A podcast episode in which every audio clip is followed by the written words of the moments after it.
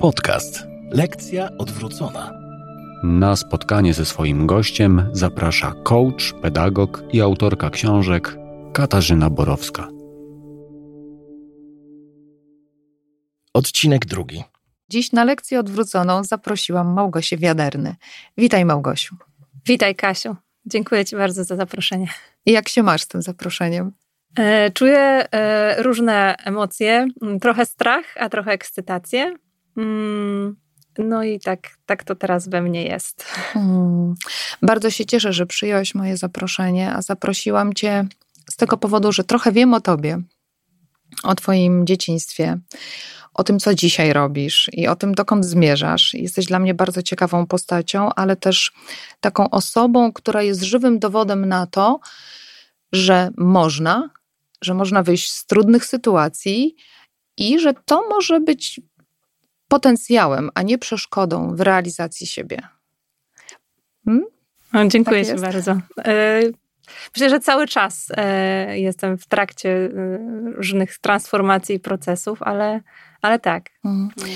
Weszłam sobie na Twoją stronę i wyczytałam, że nie tylko jesteś masażystką, bo ja Ciebie właściwie tak poznałam. Robiłaś mi wiele razy masaże. Poczytałam sobie i o masażach Lomi Lomi, dobrze mówię? Tak, Lomi Lomi. Ale też o Twojej autorskiej metodzie. I jednocześnie zobaczyłam, że jesteś żeglarką. Tego o Tobie nie wiedziałam. Wiedziałam, że gdzieś, jak, jak ja przez moment mieszkałam w Gdańsku, to mówiłaś, że właśnie przypłynęłaś do Gdańska, ale ja nie wiedziałam, że, że to jest Twoja pasja i że to od tak dawna że to rodzice w tobie te pasje e, zaszczepili. Mało tego, na stronie wyczytałam, że ty nosisz drugie imię, Marina, i że właśnie to imię jest e, połączeniem pasji rodziców. Dobrze pamiętam? Tak to jest? Tak to nazwałam, e, no bo tak naprawdę moi rodzice poznali się na żaglach. No i ta pasja ich połączyła. I w momencie, kiedy faktycznie jak się jakoś rodziłam, no to moja mama wymyśliła imię Marina I, i, I tata się zapalił do tego imienia, ale mimo wszystko e, powstała jednak Małgorzata jako pierwsze imię, a Marina zostało drugim imieniem. No właśnie, i to jest takie bardzo morskie, prawda? Tak, bo Marina oznacza port jachtowy e, po angielsku, także. A, no właśnie. I, przystań. I przystań i port jachtowy, czyli Marina, to też jest e, Twoja działalność, którą teraz uprawiasz. Tak nazwałam swoją działalność. E, tak, Marina Masażowa Przystań. Małgosiu, ale zanim powstała ta marina, o której ja czytałam e, na Twojej stronie, czyli Twoja działalność, to skąd Ty przychodzisz? Powiedz, ja, powiedz trochę o sobie więcej, o tym, e, jak to było, kiedy byłaś dziewczynką, jak to było, kiedy zostałaś właśnie tą pasją zarażona, jeżeli tak mogę powiedzieć. Jak to się wszystko wydarzało? Ty jesteś jedynaczką? E, tak, jestem jedynaczką. E, no, to nie było takie proste wszystko, bo... Być Mariną to nieproste. Być Mariną to nieproste. E, Szczególnie, że jak ostatnio byłam nazywana w ten sposób bezpośrednio, to miałam taki zgrzyt w sobie, że jakby nie, jakby nie czułam się swobodnie, e, że jakby odpowiedzi na, na to imię. E, ale też lubię eksplorować nowe doświadczenia, więc e, też się temu poddałam. Mhm. Zapytałaś mnie, jak to się w ogóle zaczęło. Ja jak byłam malutka, to już moi rodzice zabierali mnie na żaglówki nad Zalew Zegrzyński e, i tam jako taki mały bobas po prostu z nimi pływałam. Mm, natomiast moi rodzice byli na tyle specyficzni w swoich charakterach, e, że tutaj, e, jeśli chodzi o, o żeglarstwo, to, to moja mama była taka właśnie akceptująca, jakoś zapraszająca mnie w moim tempie do takich różnych aktywności, między innymi do żeglarstwa. E, a mój tata e, no, miał inny styl, wręcz odwrotny, czyli jakby też może chciał mnie do tego zaprosić, ale po swojemu. I, I to przynosiło odwrotny skutek. E, wręcz mnie powodowało, że ja, mm, pewnie powodowało do opór po prostu. I, i ja jakby uciekałam od tych mm, od pomysłów mojego taty na, na, na to, jak ja mam żeglować. Mhm. Więc ja dopiero ma, miałam 17 lat tak naprawdę, kiedy pojechałam pierwszy raz na obóz żeglarski i to z moją mamą, która była instruktorem na tym obozie gdzieś w innej grupie, a ja byłam e, w innej. No i tak to się jakoś zaczęło. Wcześniej, kiedy rozmawiałyśmy, powiedziałaś mi coś takiego, że mama mnie zachęcała, a tata wyhamowywał. I że to było takie skrajne. Też znam e, Twoją historię z nauką jazdy na rowerze. Czy to była, przypomnij mi, zdobywanie mm, karty, karty rowerowej. rowerowej. I coś było podobnego, powiesz trochę o tym? Tak, tak. E, to było tak, że mm, razem z rodzicami poszłam na zdawanie karty rowerowej. Przygotowywałam się do tego w książkach, e, robiłam sobie te testy, uczyłam się i był taki plac. Mm, plac manewrowy, tak? Tak, tak, niedaleko mhm. Torwaru. Już teraz tam tego nie ma. Mm, i pierwsza część to dotyczyła po prostu pisemna część e, egzaminu, którą zdałam, a druga część to było takie jeżdżenie po tym placu, e, żeby się oswoić. A na końcu było takie, taki test z panem policjantem, który stał e, obok takiej ósemki, którą trzeba było przejechać na rowerze i pokazując w prawo czy lewo się skręca, jakby tak sprawnie to zrobić.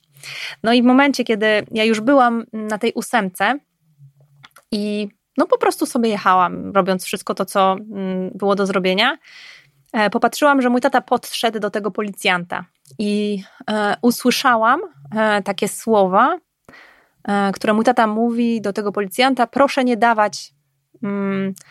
Proszę, nie, żeby moja córka nie zdała tego egzaminu. Jakoś coś w tym stylu. Jakby proszę nie dawać papierów mojej córce. Mhm. Mm. I dzisiaj już wiesz, dlaczego tak było? No, dzisiaj już wiem. A opowiesz trochę więcej dla słuchaczy? E, opowiem. E, tak, no to myślę, że to wynikało e, z wielkiego lęku, w którym mój tata był, funkcjonował i tak po prostu odwracając to od drugiej strony, patrząc to tak naprawdę z miłości. Mhm. E, tylko ja bardzo długo tego nie rozumiałam. Mm. I może dlatego było to dla mnie takie trudne, żeby przyjąć, będąc dzieckiem. A powiesz coś więcej, bo ja wiem, co twojego tatę spotkało, zanim ty się pojawiłaś na świecie. I tak się domyślam, że to tamto wydarzenie, ale nie chciałabym za ciebie mówić, mhm.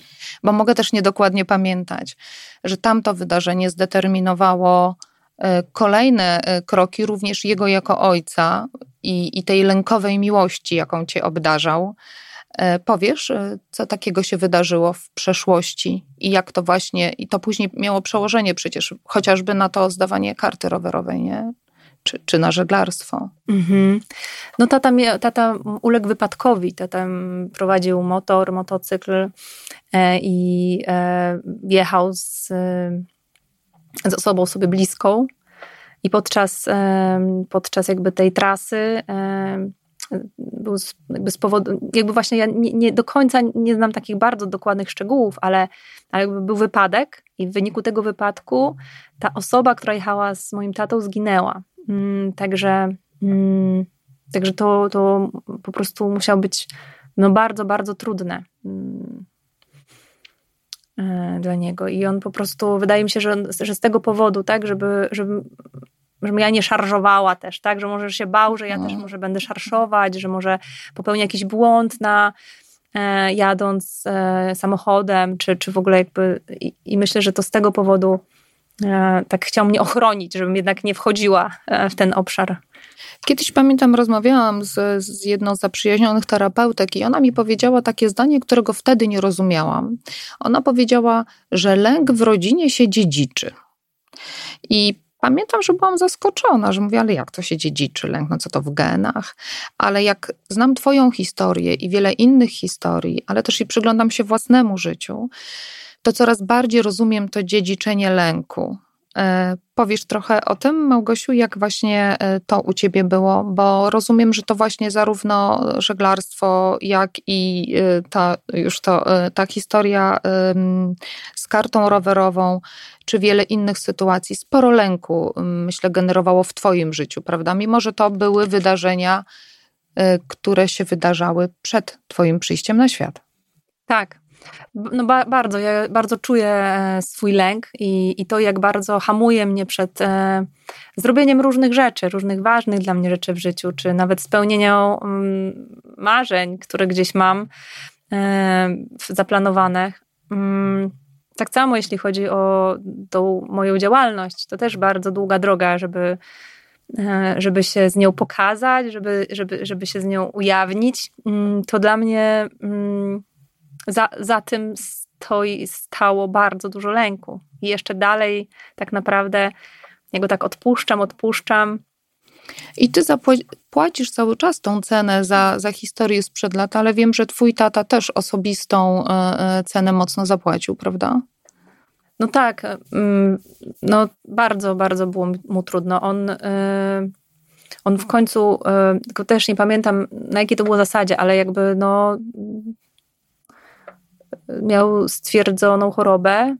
Powiesz jaką? Psychiczną schizofrenię, mhm. E, co spowodowało, że jednak no, już był w jakiś sposób też, mm, no nie wiem jak to nazwać, no, pozbawiony jakiejś takiej pełni e, władzy umysłowych. Mhm, no, że mhm. jakby to już sam fakt tego bardzo determinował też jego jakąś pracę przyszłą, możliwość w mhm. ogóle pracy, zarabiania, bycia też w społeczeństwie jako, jako taki, no nie wiem... Mm, no, czucie się dobrze z ludźmi. Mhm. Ale czy schizofrenia była zdiagnozowana zanim został twoim tatą? Czy ty pamiętasz ten moment, kiedy, kiedy u taty diagnozują schizofrenię? Nie, nie, nie pamiętam. To było mhm. zanim. Mhm. Mhm. Okej. Okay. A powiesz mi, jak to jest być y, córką? Czy, to, czy jest w tym coś, coś wyjątkowego, innego? Y, jak być córką taty, który cierpi na tak dotkliwą chorobę? Dotkliwą i jednocześnie nadal myślę taką wykluczającą. Nie tylko dlatego, że ten człowiek się sam e, ma, ma kłopoty w relacjach, czy wycofuje się, ale też e, czy ty może doświadczyłaś bądź obserwowałaś jakieś negatywne mm, reakcje z zewnątrz na to, że tata e, dźwiga taką chorobę? To, znaczy, tu jest kilka kwestii, które jakby pierwszą jest to, że ja jakby do, trochę zaczęłam w pewnym momencie powątpiewać w tą diagnozę, poznając mojego mm -hmm. tatę coraz bardziej mm -hmm. i bardziej e, zaczęłam rozpoznawać takie zaburzenia mm, emocjonalne, e, dalsze od schizofrenii. -hmm. Mm, natomiast jeśli chodzi o, e, o to, jak mu to, no myślę, że bardzo mu to przeszkadzało.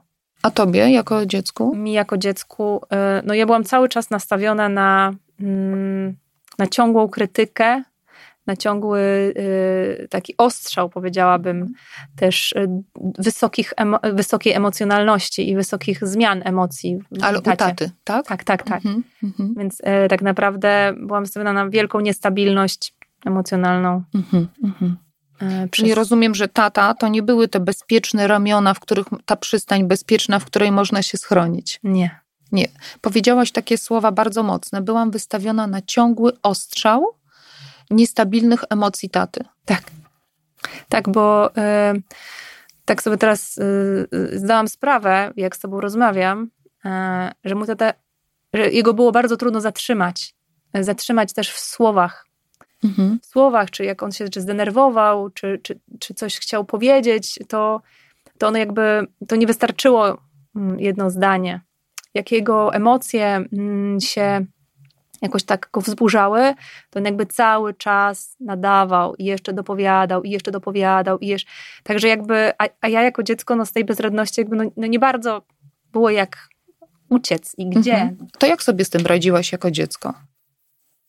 Kurczę, wiesz, że ja chyba do końca nie pamiętam, ale mhm. wydaje mi się, że po prostu szłam do mamy. Też, mhm. tak? Jakby mhm. chowałam się, chowałam się z mamą, ale też, e, też myślę, że wchowałam się też w taką przestrzeń wewnętrzną, Mhm. bo z mamą też nie było łatwo do końca, pomimo tego, że jednak była w wielkiej akceptacji dla mnie, to, e, to jakby, jak to sobie ostatnio rozpoznałam, to jedyną bezpieczną przestrzenią to, to było jakoś do siebie, do Mhm. środka, odcięcie od e, zewnętrznych bodźców. A czy jakąś, jakieś wsparcie z zewnątrz, od rodziny, od nauczycieli, pedagogów szkolnych, przyjaciół, rodziny y, otrzymywałaś? I czy w ogóle ludzie wiedzieli i na przykład ty dawałaś sygnały, a nie odpowiadali? Czy w ogóle pamiętasz to? Czy byłaś tak bardzo w sobie, że, że, że nie myślałaś o tym? To chyba jest takie, że, że naprawdę byłam mocno w sobie i tego tak bardzo nie było widać chyba na, na, na zewnątrz. Ja miałam przyjaciół e, i to są dziewczyny, z którymi do tej pory się widzę, znam. Znam niektóre. No właśnie i, i myślę, że to bardzo duże wsparcie dla mnie było wtedy. Rówieśnicy. Tak, tak, Mhm. rówieśniczki. I, mm, ale jeśli chodzi o nauczycieli, to ja jakoś sobie. Ja jakoś zawsze pamiętam nauczycieli jako tych, którzy mi wystawiali uwagi, że jestem roztrzepana i, i że jakoś e, nieuważna na lekcji. Bardziej pamiętam to z takiej strony. Ja się to raczej tak. To Małgosiu, zapytam Cię o, o taką rzecz. Czy zgodzisz się z tym? Bo ja mam, e, ponieważ ja 30 lat mi teraz w październiku pyknie, e, jak pracuję właśnie w oświacie w różnej formie, Mhm. jak wiesz, e, byłam i nauczycielką, taką tablicową, tak zwaną, e, dyrektorem szkoły, teraz już pracuję z dorosłymi. Ale pamiętam, że wiele razy, jak czy, czy swoim studentom to mówiłam, czy nauczycielom, którzy u mnie pracowali, ja mówiłam zawsze tak: słuchajcie, jak przychodzi do was dziecko do szkoły i siada w ławce, to nie przychodzi dziecko, tylko przychodzi choroba matki, nie wiem, utracony piesek, e, może zepsuta, zepsuta zabawka, albo wściekły, e, wściekły tata, bądź smutny tata, bądź może śmierć dziadka. I tak patrzcie na to dziecko. I czy ty się po pierwsze ze mną z tym zgodzisz, że, że, że dziecko tak siada w ławce i, i że to wcale nie jest tak, że przychodzi tylko ono z tornistrem, bo jakby w tym metaforycznym tornistrze jest zdecydowanie dużo więcej niż, ni- niż gumki i, i kredki i zeszyty. I to jest moje pierwsze, moje taka pierwsze pytanie, refleksja. Mm, A druga rzecz, y, no właśnie, to roztrzepanie, to takie, e, ta, te trudności wychowawcze z tobą, rozumiem, że tylko się na uwagach skończyły, czyli na takiej ocenie, że no ta Małgosia jest jakaś nieznośna na przykład, tak? Albo przeszkadza na lekcji. No tak. Mhm. Mm, To znaczy, ja chyba dzięki tym też e, moim, mm, mojemu wsparciu rówieśniczemu, ja po prostu szłam dość wysoko, jeśli chodzi o naukę. Mhm. E, Ale mi się wydaje, że tylko dzięki temu, że miałam te moje koleżanki, które się same Mhm. uczyły bardzo, bardzo dobrze Mhm. i jakoś tak będąc przy nich, Mhm. Płynęłam razem z nimi.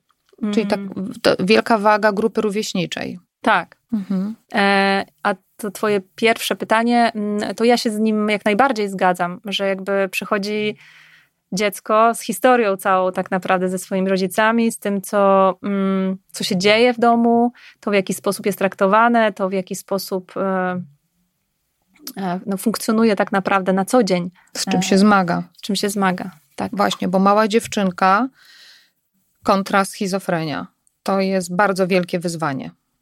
I powiedziałaś, że uciekałaś wtedy albo w siebie samą, albo do mamy, a z mamą też nie było łatwo, bo w pewnym momencie twoja mama też zachorowała. Tak, e, zanim jeszcze zachorowała, to e, jakby rozeszła się z moim tatą, tak? Aha. Jakby tak, więc tak mm, mieszkaliśmy razem i, i jakby tutaj no mama poprosiła, żeby jednak, znaczy poprosiła, no wyrzuciła tatę po prostu e, z domu, natomiast e, natomiast jakby z takim zachowaniem kontaktu ze mną, to po prostu było postawienie granicy, tak? Że już sama nie, mm, nie wytrzymywała. No i faktycznie, no niedługo potem mm, sama trafiła do szpitala psychiatrycznego. Tym razem z taką właśnie diagnozą schizofrenii. Też ze schizofrenią, tak, Tak. jak tata. No i dlatego e, tak zatrzymałam się przy tym, jak na początku mm, jakby mówiłaś o tej schizofrenii taty i ja się zatrzymałam mówiąc, że nie do końca jestem pewna, czy to była właściwa diagnoza, ta na początku mu postawiona, bo ja mojego tatę zupełnie inaczej odbierałam w jego chorobie, a zupełnie inaczej moją mamę. To zupełnie były dwie różne postacie zupełnie inaczej funkcjonujące. Z mamą mm, faktycznie traciłam kontakt e, taki, takiego połączenia, że jakby ja mówię coś i jakby jestem rozumiana, a ona mówi coś i też, że jakby w ogóle w, parano, w paranoję wpadała jakąś taką. Mhm. Nie było już logicznego kontaktu. Nie było logicznego kontaktu. A z tatą był cały czas logiczny kontakt. No właśnie teraz tak sobie zawiesiłam się na tym. W sumie, jak dobrze spojrzeć, to pewnie też nie. Mhm. Ale nie wiem, czemu wydaje mi się, że, że bardziej był y, logiczny. Ten kontakt logiczny. Chociaż on też jak wpadał w te emocje, to, to... Wiem o czym mówisz, bo ja też kocham osobę, która doświadcza kryzysu psychicznego, tak to nazywam, ponieważ też no, do końca z, z tą diagnozą bywa różnie, to co mówisz. E, I wiem, jak to jest trudne, a z drugiej strony, jak można przeniknąć do świata osoby, która doświadcza takich problemów i umieć się z nią nawet komunikować. I, i, i nieraz się też właśnie zastanawiam, na ile te diagnozy są nietrafione, e, na ile są sztampowe i takie, no to mamy szufladkę schizofrenia, no to tutaj do tej szufladki, tutaj do innej szufladki, a na ile to my, którzy jesteśmy blisko osób, które doświadczają tego typu problemów, znajdujemy jednak taki swoisty język miłości, by być w tej relacji, by porozumiewać się, e, no by nauczyć się funkcjonować, prawda? Powiedziałaś, że byłaś w szpitalu psychiatrycznym. Ja też byłam w szpitalu psychiatrycznym. E, I ja na przykład to, co zauważyłam i co dla mnie było takie mm, dojmujące, że nikt, a przynajmniej ja tego nie zauważyłam, z personelu nie był zainteresowany rodziną czy bliskimi pacjentów. E, trudno było nawiązać jakiś. E, jakby nie było tego zainteresowania, o to mi chodzi. A jakie ty masz, e, Małgosiu, doświadczenia? Bo do mamy, do mamy jeździłaś do szpitala psychiatrycznego, tak? Tak, jeździłam do mamy, ale do taty też mi się zdarzało jeździć. Mhm. I czy tobą jako córką ktoś się interesował? No bo w końcu jesteśmy połączeni, tak, z rodzicami, e, czy, czy, czy z małżonkiem, czy z małżonką, z partnerami, no i jakoś funkcjonujemy jako system naczyń połączonych. I w momencie, kiedy jedna osoba z tego systemu trafia do szpitala psychiatrycznego, to znaczy, że już jest e, mocno, no ale to przecież jak domino, tak, na, na, na wszystkich w domu się w jakiś sposób przekłada. I ja obserwuję, że nie ma takiego zainteresowania, ale może tylko ja to zauważyłam w ten sposób. Ty masz więcej doświadczenia. Jak ty to widzisz? Czy ktoś się tobą tam obchodził? Jest taka mm. Małgosia. Raczej, raczej nie, raczej tylko w sprawie, po prostu rozmawiałam z lekarzem w sprawie mamy. Mhm. E, ja sama wpadłam na pomysł, żeby, mm, to znaczy początkowo chciałam mamę zapisać e, do psychologa przy szpitalnego, jakby w ogóle znaleźć jej taką osobę. No i ale, że ona już była w tym szpitalu, no to jakby miało to przepaść, więc pomyślałam, ja pójdę. Więc bardziej ja pomyślałam o tym, żeby się wesprzeć. To było też właśnie jakieś takie kryzysowe wsparcie i zaczęłam chodzić do tej, do tej pani. Faktycznie sobie... Mm, popracowałyśmy, I, i, ale i raczej. Mhm. nikt się nie, nie interesował mną. -huh, uh -huh. A no właśnie, ja też mam takie poczucie, że tak, i to nie tylko chodzi o szpitale psychiatryczne, ale że coś, co jest systemowe, to się wycina trochę tego, tę osobę, y, w cudzysłowie powiem oczywiście, do naprawienia. No jest taki chory człowiek do naprawienia, naprawmy go, a cała reszta już się y, jakby nie liczy. No to tak tak, teraz mi się nawet tak przeniosłam się w czasie trochę e, tej naszej rozmowy i, i, i do tego momentu, w którym w ogóle moja mama pierwszy raz e, jakby do tego szpitala jakby potrzebowała być tam mm, jakby oddana. oddana. Mhm. E, to też, ja pamiętam, że zostałam tu z babcią. Ile miałaś lat, Małgosiu, jak mama po raz pierwszy trafiła do szpitala? To chyba było 12 lat. Początek okresu dojrzewania. Mhm. Tak. Taki też trudny okres dla dziewczynki. No tak, a jednocześnie ta moja mama była takim, tak jak ten mój tata był tym takim sztormem, który na każd w każdą stronę po prostu e, emocjonalnie gdzieś e, e, się zwracał, to moja mama była taką odwrotnie, taką stabilnością, taką niesamowitą stabilnością, taką połączeniem z ziemią i takim. Mhm. I w momencie, kiedy ona jakby ją zabrało, tak, bo tak to mogę nazwać, no to jakby straciłam w ogóle grunt pod nogami. Została moja babcia, z którą mia miałam taki kontakt no miałam kontakt, natomiast nie miałam takiego połączenia emocjonalnego. Bliskiej relacji. Jak z mamą. Mhm. Więc e, ja wiele razy też w jakichś terapiach, no wracam do tego momentu, bo myślę, że on był kluczowy w ogóle w moim jakimś rozwoju, ewentualnie w jakimś takim też zatrzymaniu jakichś rzeczy we mnie, Mhm. e, też, też w spowodowanie jakichś większych jeszcze traum czy, czy strachów. Bo rozumiem, że e, w tym sztormie, jaki powodował tata, mama była tą wyspą, oazą, tym gruntem pod nogami, i w pewnym momencie e, tak się wydarza, że ten grunt spod nóg tobie się usuwa. Tak. Pamiętasz tamten moment? Mm.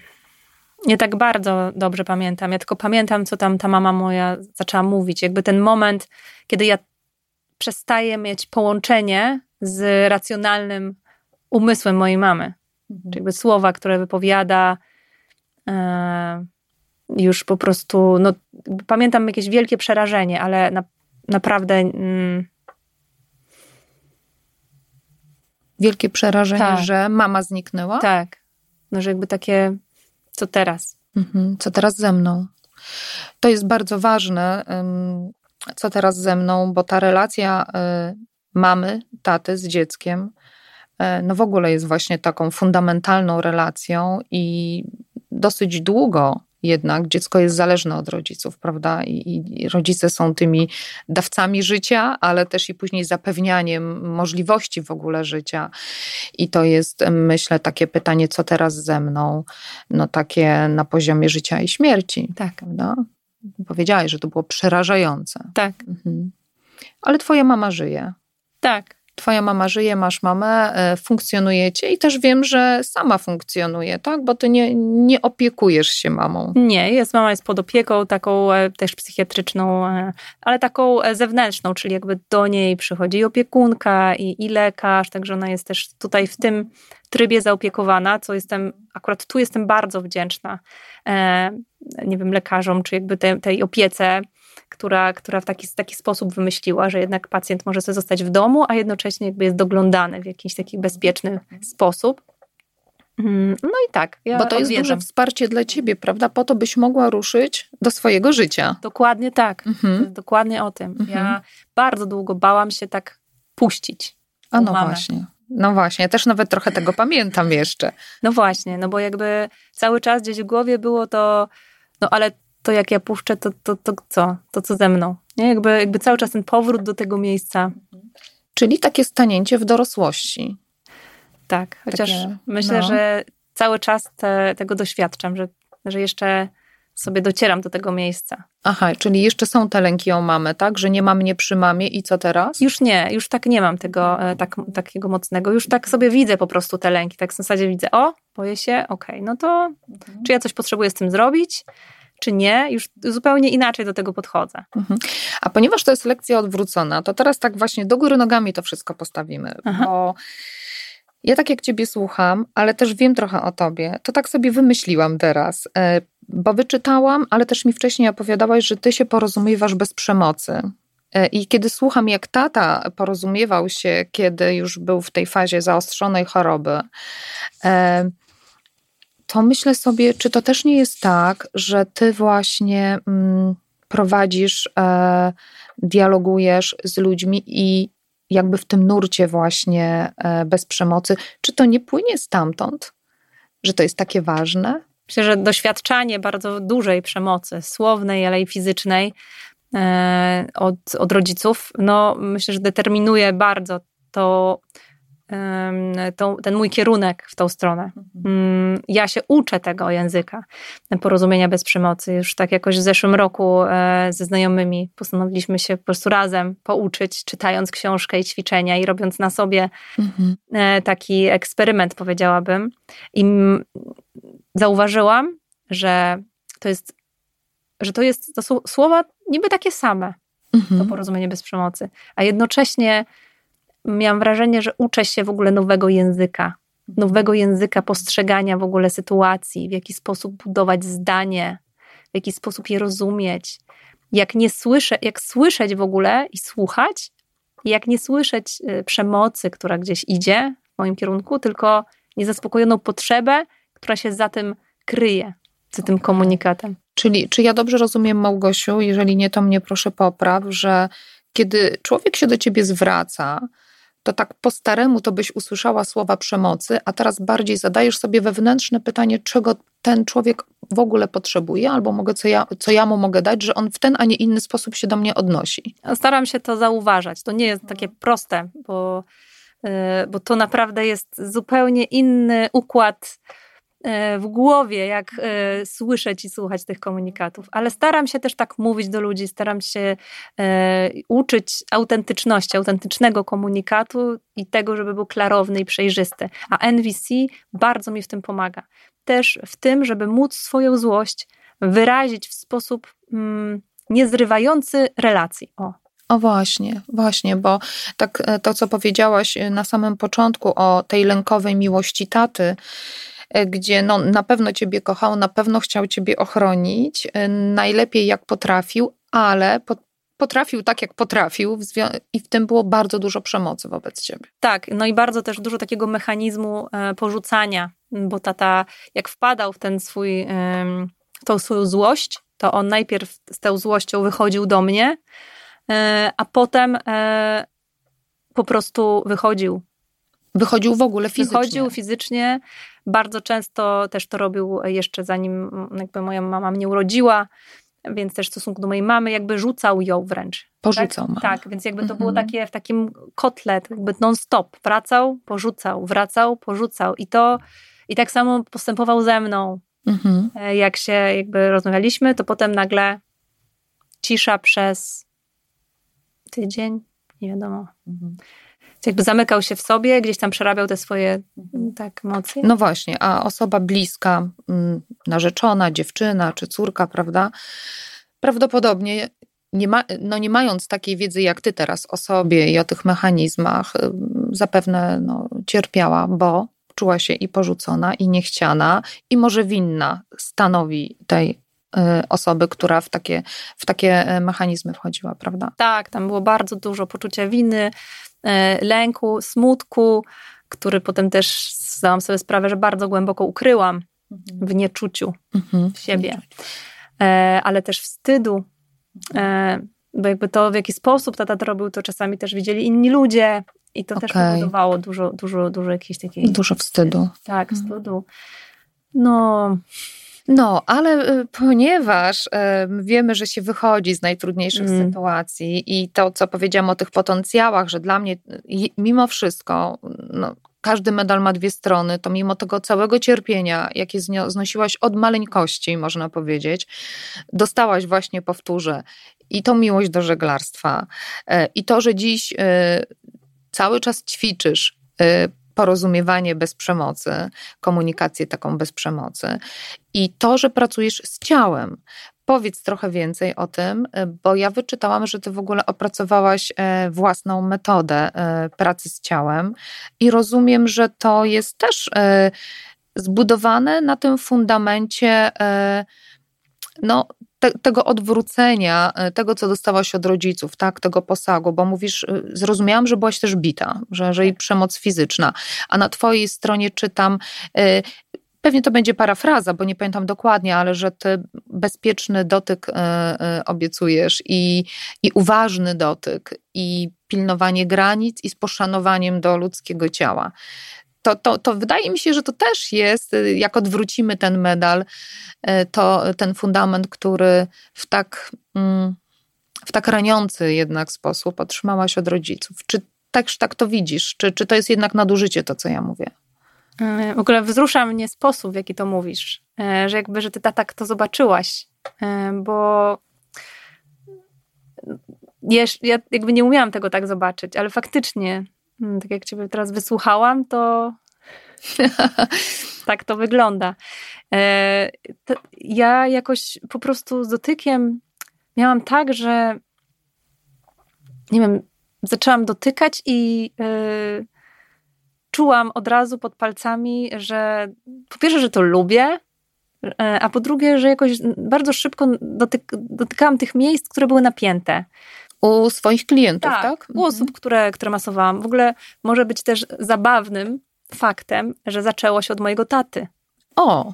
który przychodził zmęczony po jakiejś tam pracy, kładł się na kanapie. Ja miałam może wtedy 5 czy 6 lat i, i on mówił, to tu Małgosiek, po, pochodź po mnie trochę, nie? Mhm. I ja wtedy taka mała e, stop, stópkami chodziłam po, tacie, po taty plecach. I to były moje początki masażu, tak naprawdę. Ale miło chyba to wspominasz, bo, Tak. bo twoja buzia się tak rozjaśnia, jesteś uśmiechnięta. To są miłe chwile. Tak, jak najbardziej. Bo to nie jest tak, że kiedy rodzic jest tak chory, to są tylko złe chwile, prawda? Tak, ja bardzo długo byłam też w takim miejscu, że nie chciałam widzieć moich rodziców jako tych złych. Mhm. Więc. E, Jak większości dzieci. Albo wszystkich. Tak, więc jakby też już mam w sobie bardzo dużo takiej przestrzeni e, widzenia mojego taty też, no i, i, i w tym, i w tym, tak, i w tym I w miejscu. dobrym, i tak, w złym. I w do, no jakby w dobrym, w złym, no jakby, że jakby był i taki, i taki i, i jakby, Nie był jednoznaczny. Nie. Jak, jak, jak żadno z nas nie jest Dokładnie. jednoznaczne, prawda? Nie ma tak, że, że, że są ludzie cudowni, dobrzy tylko i wyłącznie i, i nigdy się nie denerwujący i zawsze oaza spokoju, ani też, że, że do gruntu źli, prawda? dokładnie. Mhm. To też takie jest poza oceną i poza osądem, to co do mnie mówisz, ale też z takim z taką głęboką potrzebą y, miłości do rodziców, bo przecież każdy z nas jest w połowie mamą i w połowie tatą. I nie wiem, czy się ze mną zgodzisz, ale pewnie tak. Bo ja to tak widzę, y, że na ile będziemy potrafili y, popracować ze swoimi ranami z dzieciństwa, z tym, co było trudne, i pokochać matkę i ojca bez wybielania, bez idealizowania, tylko właśnie pozbierać to, to co było dobre, to tym bardziej możemy siebie samych pokochać, a to jest takie ważne, żeby móc zadbać o siebie i żeby pójść w dorosłość. No zgadzam się z tobą, jakby też ja idę taką, nazwę to ścieżką, tak, czyli e, może też wychodzenia trochę z tego miejsca takiego za dużego uwielbienia i oszukiwania się, że było Mhm. tylko kolorowo i pachniało kwiatkami, e, do miejsca, w którym jakby konfrontuję się z tą prawdą, która mnie tam spotkała, ale jakby widząc i to, i to, i dając przestrzeń na te rzeczy, które były trudne, e, nauczyłam się wyciągać z nich e, jakby lekcje czy dobro. Na przykład to, że mój tata był tak bardzo emocjonalnie jakoś porusz, poruszający we wszystkich, jakby w przestrzeni emocjonalnej, daje mi wysoką wrażliwość emocjonalną na odczuwanie tego, co ja na przykład czuję u osób, które masuję. Więc jakby też to mi daje też taką, no, dostęp do tej miłości. Czy dostęp do miłości do, do tego taty, widząc jak, jak też jak mu było trudno z różnymi rzeczami i, i wzięcie sobie no, tego, co mogę. Mhm. Tego, co mogę i, i co mogę z tym A właśnie, takie, takiego rozdzielenia, prawda? Taki porządek w szafie. To zabieram, to mi się przyda, to już zobaczyłam, to takie było. Ja nawet kiedyś wpadłam na pomysł, ale jeszcze tego nie zrealizowałam, że może napiszę taką książkę. E, gdybyśmy wiedzieli, że nasi rodzice nie są bogami. Może byłoby łatwiej. To tak sobie teraz dopowiadam, tak? Bo mm, no, gdzieś tam, jak patrzymy oczami, sercem dziecka, no to widzimy w rodzicach e, ideały. Potem w okresie dojrzewania e, zaczynamy dostrzegać, że nie. E, Stąd też taki bunt, żeby się rozdzielić. A gdybyśmy mieli taką umiejętność od razu, zobaczyć, że to zwykła kobieta i zwykły mężczyzna przyprowadzili nas na ten świat i że mają też jakąś historię za sobą. Może byłoby nam łatwiej, ale może wcale nie. Tak tylko sobie po prostu e, wymyśliłam. Małgosiu, to jeszcze chwilkę mi powiedz, bo mm, zmierzamy powolutku do końca. E, Na pewno będę chciała, żebyś powiedziała trochę o tej swojej metodzie i gdzie Ciebie można znaleźć, gdzie, gdyby Państwo chcieli skorzystać przecież e, z masażu u Ciebie, albo pewnie z rozmowy, albo z tego, co na swojej stronie mm, e, proponujesz, to, to, to bardzo fajnie, jak nam e, tutaj powiesz.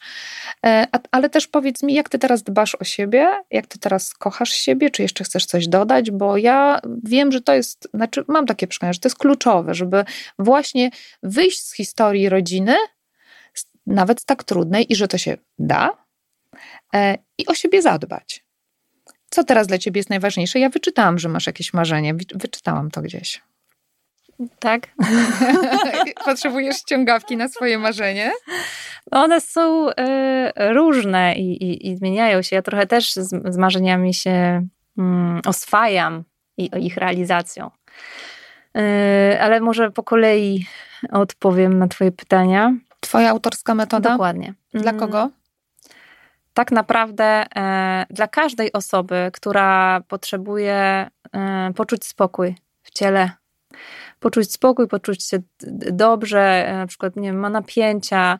Może, mm, może mniej to jest na, dla osoby, która nie wiem, potrzebuje jakiejś takiej stałej rehabilitacji, ale bardziej dla takiej osoby, która e, no, potrzebuje po prostu odpocząć od codzienności, troszkę też tak e, wrócić do siebie, czy na przykład kobieta po, po porodzie, czy, e, czy ktoś, kto jest e, w pracy non-stop i po prostu nie ma czasu w ogóle nawet spojrzeć na swoje ciało. Czyli taka integracja ze sobą. tak, Taki powrót. taki powrót.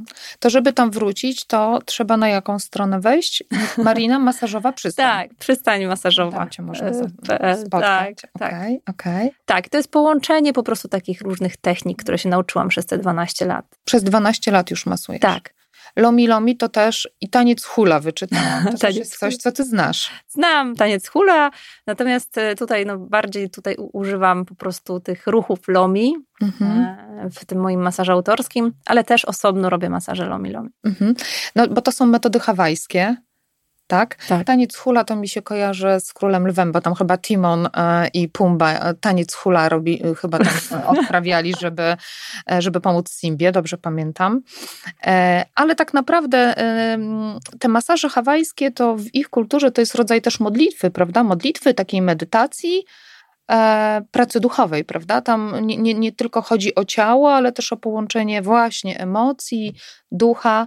Tak na to chyba patrzą Hawajczycy, tak? Czy, czy ja się mylę? Tak, dokładnie. Chodzi o też takie potraktowanie ciała jak świątynię, e, jako coś e, przepięknego i, i tak naprawdę z wdzięcznością, masowanie, z miłością, z wdzięcznością. A nie z przemocą. Tak.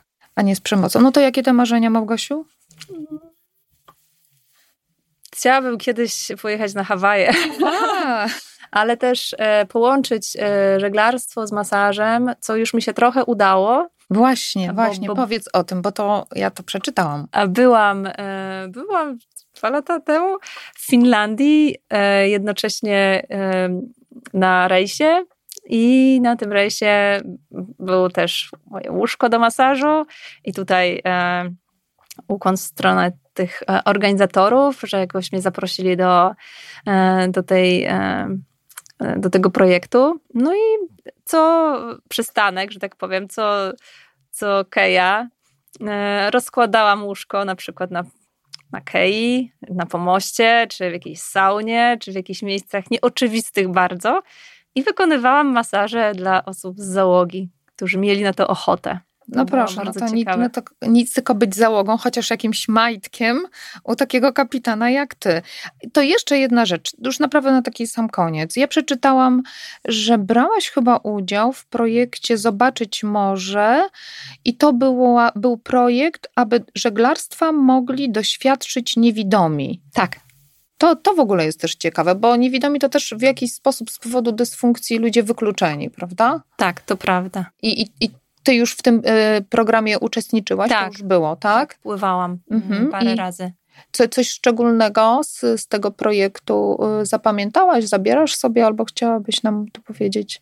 Em, jakby niezwykłość ludzi, e, os, osób niewidomych, tak? I też taką, taki totalny dystans do siebie, taką też umiejętność odnalezienia się na e, w ogóle sam pomysł, zobaczyć morze.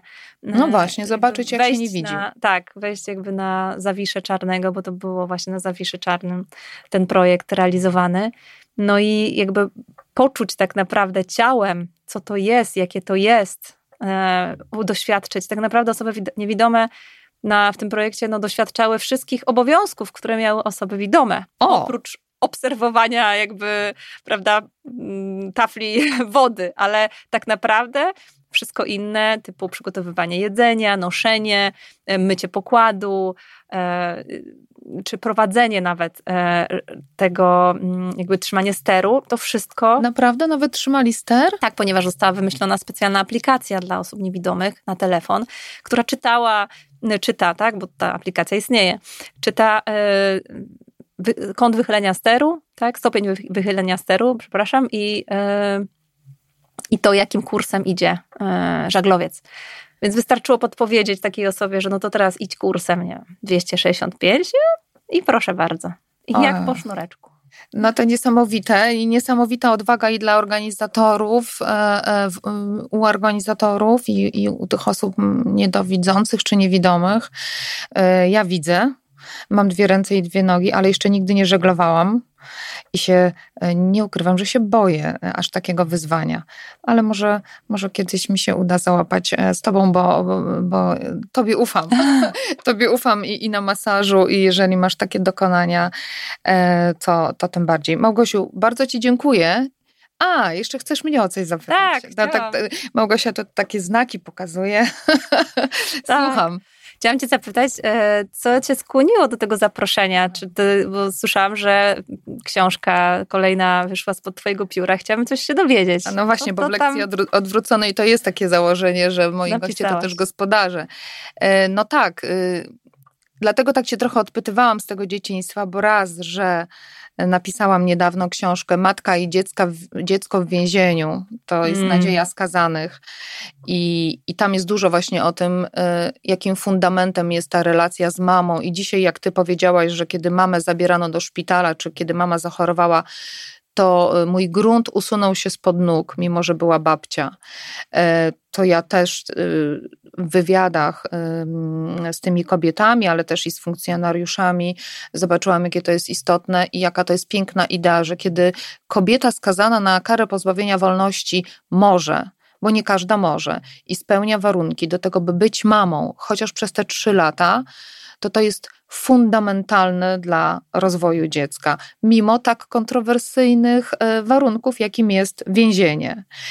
E, a ponieważ jesienią e, też ukaże się moja książka o zdrowiu psychicznym, no to też Ciebie z tego powodu zaprosiłam, bo wiedziałam, że jesteś, dla mnie jesteś takim dowodem na to, że można odwrócić swój los i i w bardzo piękną stronę pójść życiowo. I za co Ci dziękuję i dlatego Cię zaprosiłam. A to tyle. Dziękuję Ci serdecznie w takim razie. Dziękuję bardzo. Do usłyszenia z Państwem, a z Tobą, Małgosiu, do zobaczenia. Być może, że jeszcze do usłyszenia bo będzie jakiś e, ciekawy projekt, to może e, jeszcze raz mnie odwiedzisz. Super, bardzo dziękuję. Dziękuję bardzo. Do usłyszenia.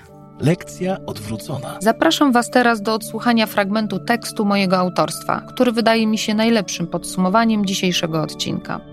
Przypominam, że możecie pisać do mnie, dzielić się swoimi historiami, inspiracjami, wysyłając mail pod adres podcast.lekcjaodwrócona.gmail.com Pozwól, że Ci opowiem o miłości neurotyków.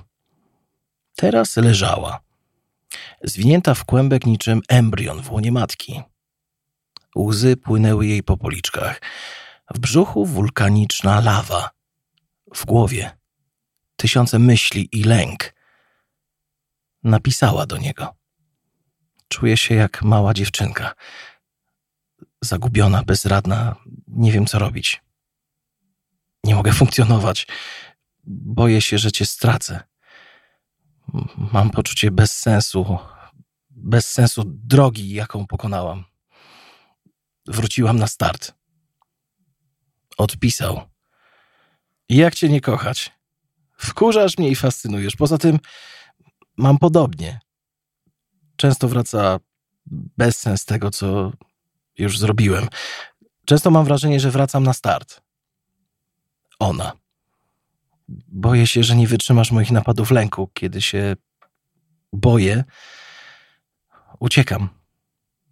On. Dogonię cię. I zatrzymam. Ona. A ty? Czego ty się boisz? Odpisał. Boję się, że na mnie nie zaczekasz. Boję się, że będziesz chciała układać sobie życie beze mnie. Ona. Proszę, kiedy będę uciekała, zatrzymaj mnie. Nie daj mi odejść. Potrzebuję, byś mnie zatrzymał. On. Zatrzymam cię i przytulę, a ty nigdy nie pozostawiaj mnie bez odpowiedzi. Proszę. Ona. Jak to? On. Kiedy pytam cię o coś, nie pozostawiaj mnie bez odpowiedzi, wtedy boję się, że cię straciłem. Kocham cię. Z twoimi lękami i ucieczkami. Ona. Kocham cię. Bo mnie zatrzymujesz. Miłość cierpliwa jest. Łaskawa jest.